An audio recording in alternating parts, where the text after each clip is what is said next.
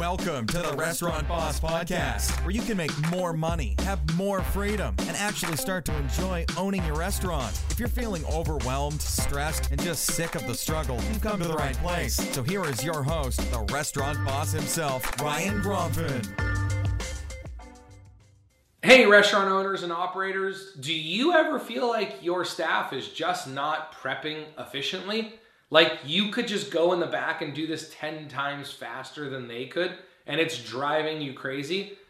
Well, I'm going to explain to you the theory of efficiency in restaurants, in manufacturing business, which is basically what a restaurant is, right now.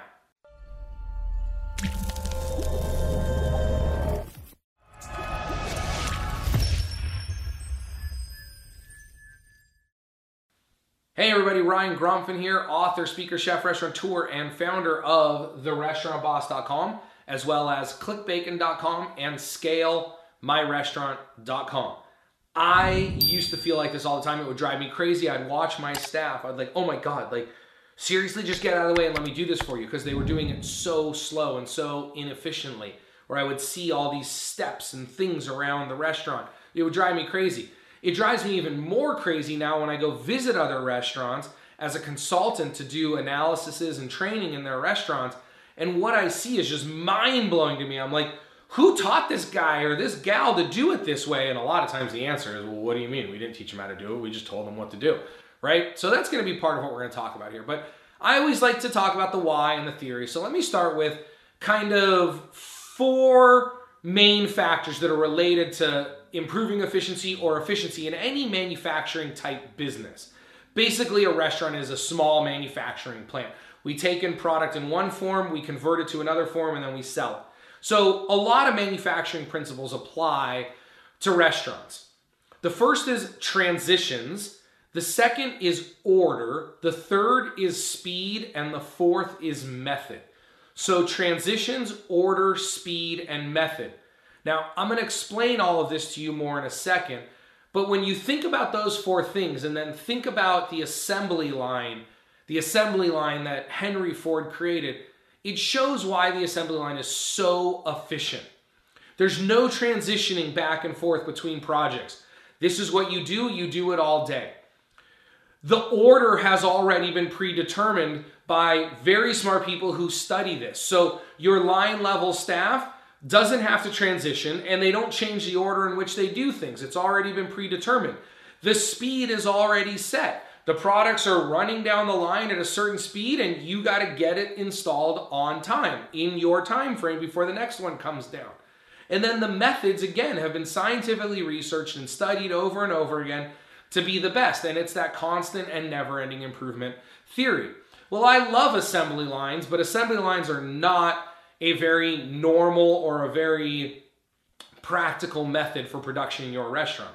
There are certain items that I used to do quote unquote assembly line methods on, like when we would make homemade raviolis at one of the fancy restaurants I worked at, we would set it up like an assembly line where one person would roll out the dough, pass it down, another person would pipe the filling, pass it down, another person would cut and seal them, and we would just keep this going. So we would kind of all get our prep done and then we would all meet in the back for like a half hour and make enough raviolis for four or five days or whatever it was. So there are times, but generally you're not running an assembly line. You got one person who has multiple things to do instead of one person who has one thing to do.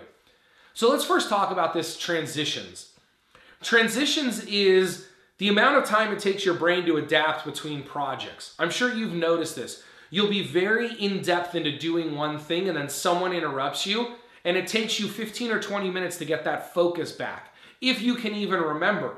Or you'll be on the phone and you'll be talking about something, then maybe a bolt of uh, lightning, of thunder, or someone slams a door in your office, or something happens and you get kind of jolted, and then you're like, oh, where was I again? So, this can mean different things to different people, but it has been proven over and over again in any sort of effectiveness or speed training or anything related that the more transitions we have to make, the more we have to move from one project to another project, the slower we get. The way that we combat transitions is to predetermine the prep, predetermine what needs to get done. Instead of finishing an item, then figuring out what to do, then finishing that, then figuring out what to do, take some time in the morning or teach your team how to take some time in the morning, write out a proper prep list, or you should be providing a prep list for them. But then basically, they don't need to think anymore. For me in my life now at my home business consulting, I plan my entire week the Friday before. So, Friday afternoon, the last thing I do is plan out my whole week using a calendar. Maybe some of you have seen my calendar, different programs or videos before, but when it comes to Monday at 8 a.m., I don't need to think about what to do. I know what to do. Monday at 4 p.m., Tuesday at 2 p.m., Wednesday at 8 p.m. or uh, 8 a.m., whatever it is. My entire week has been planned out. I just do what's in the calendar. That eliminates that 15 to 20 minutes every time you move between a project. The next thing is the order at which we do things. It's astonishing to me when I watch people do very quick and easy projects early in the morning and then put very complex and detailed things on in the afternoon and then they rush through finishing them.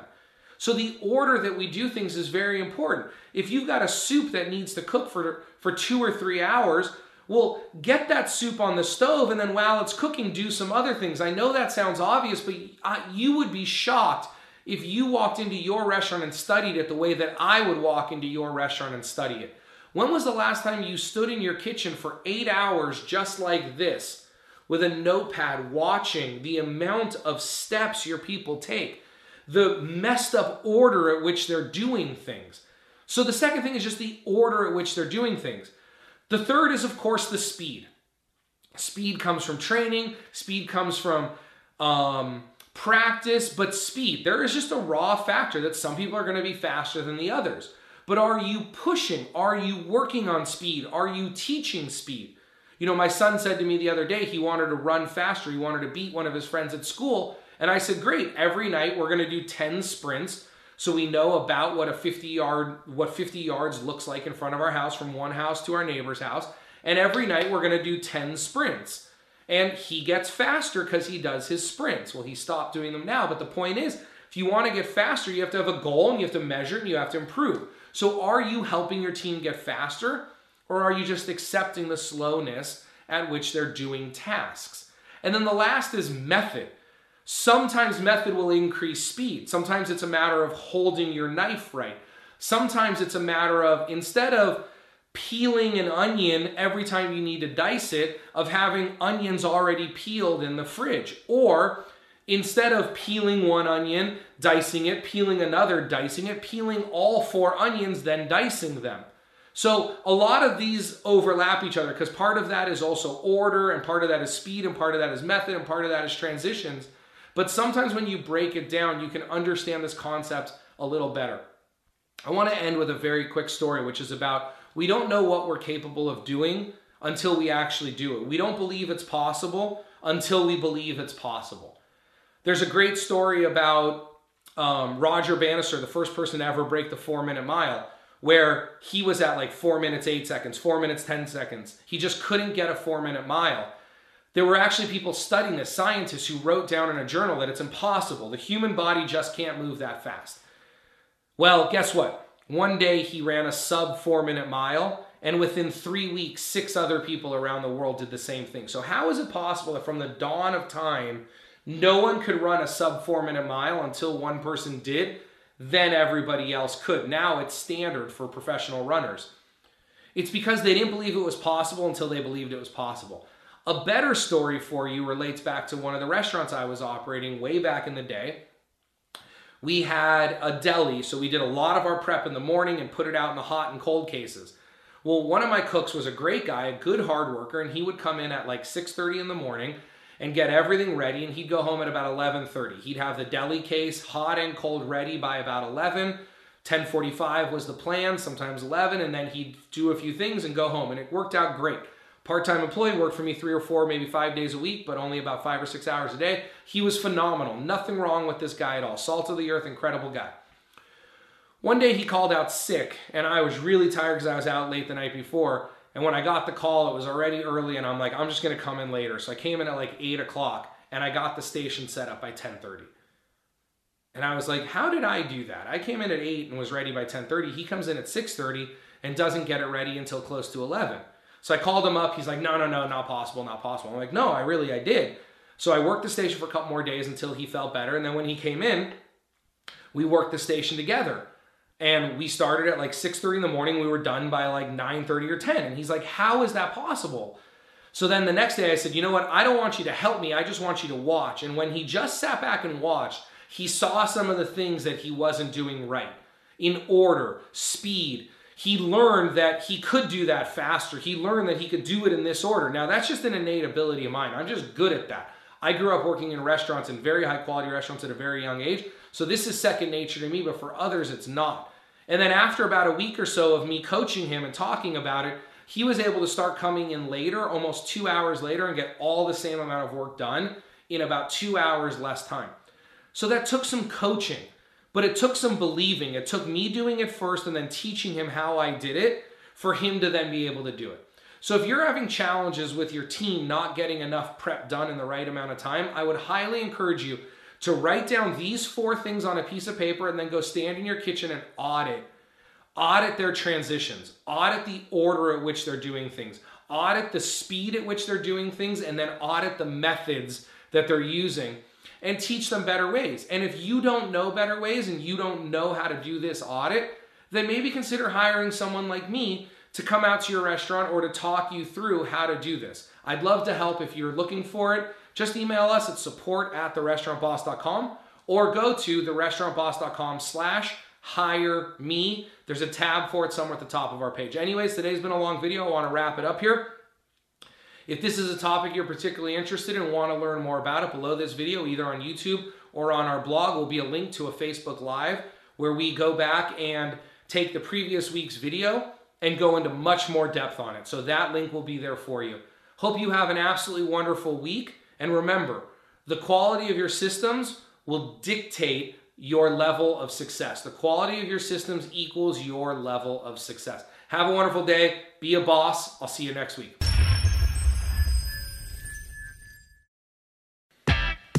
Want to improve your skills as a manager and make more money? Did you get handed the manager job and weren't given the support you need? Are you nervous about applying for a restaurant manager position? Managing restaurants, bars, and kitchens is not easy. I know. I have been there. I want to help. The difference between where you are now and where you want to be is a plan and some new tools. That is why I created the Restaurant Manager Certification. It's a boot camp for aspiring restaurant leaders designed to simplify your path to the top. Learn more at therestaurantboss.com forward slash manager.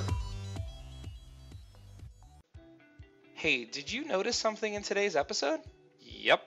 No ads, no sponsors, just great training to help you make more money, have more freedom, and avoid the stress, struggle, and overwhelm many restaurant owners feel every day. How do I do it? How is it that you listen to all those other podcasts that have minutes and minutes worth of lame ads for underwear or other websites they're promoting? I don't judge them, but I choose to focus on you. I can only do this because you share my podcast with other folks who end up looking me up online, registering for my courses, and getting amazing results in their restaurants. It's because of you that I can self fund this effort, and you know how hard it is to do all this. That's why I appreciate you so much. So if you like this podcast, ad free and sponsor free, do me a favor. Tell a friend in the restaurant business about this podcast and my website, therestaurantboss.com. It would sure help and I would appreciate it. I'm sure our community would too. Plus, if you could leave me a review on iTunes or post a comment about this episode on my website, that would be huge as well. Until next time, remember your success in the restaurant business is about your ability to create, manage, and master systems while developing your employees. Have a wonderful day. Thanks a lot for listening to the Restaurant Boss Podcast with your host, the restaurant boss himself, Ryan Gromfin. For more great content, free stuff to help you make more money and enjoy more freedom, visit therestaurantboss.com and click on podcast. Be sure to register on our email list so you never miss an episode. We'll see you next time.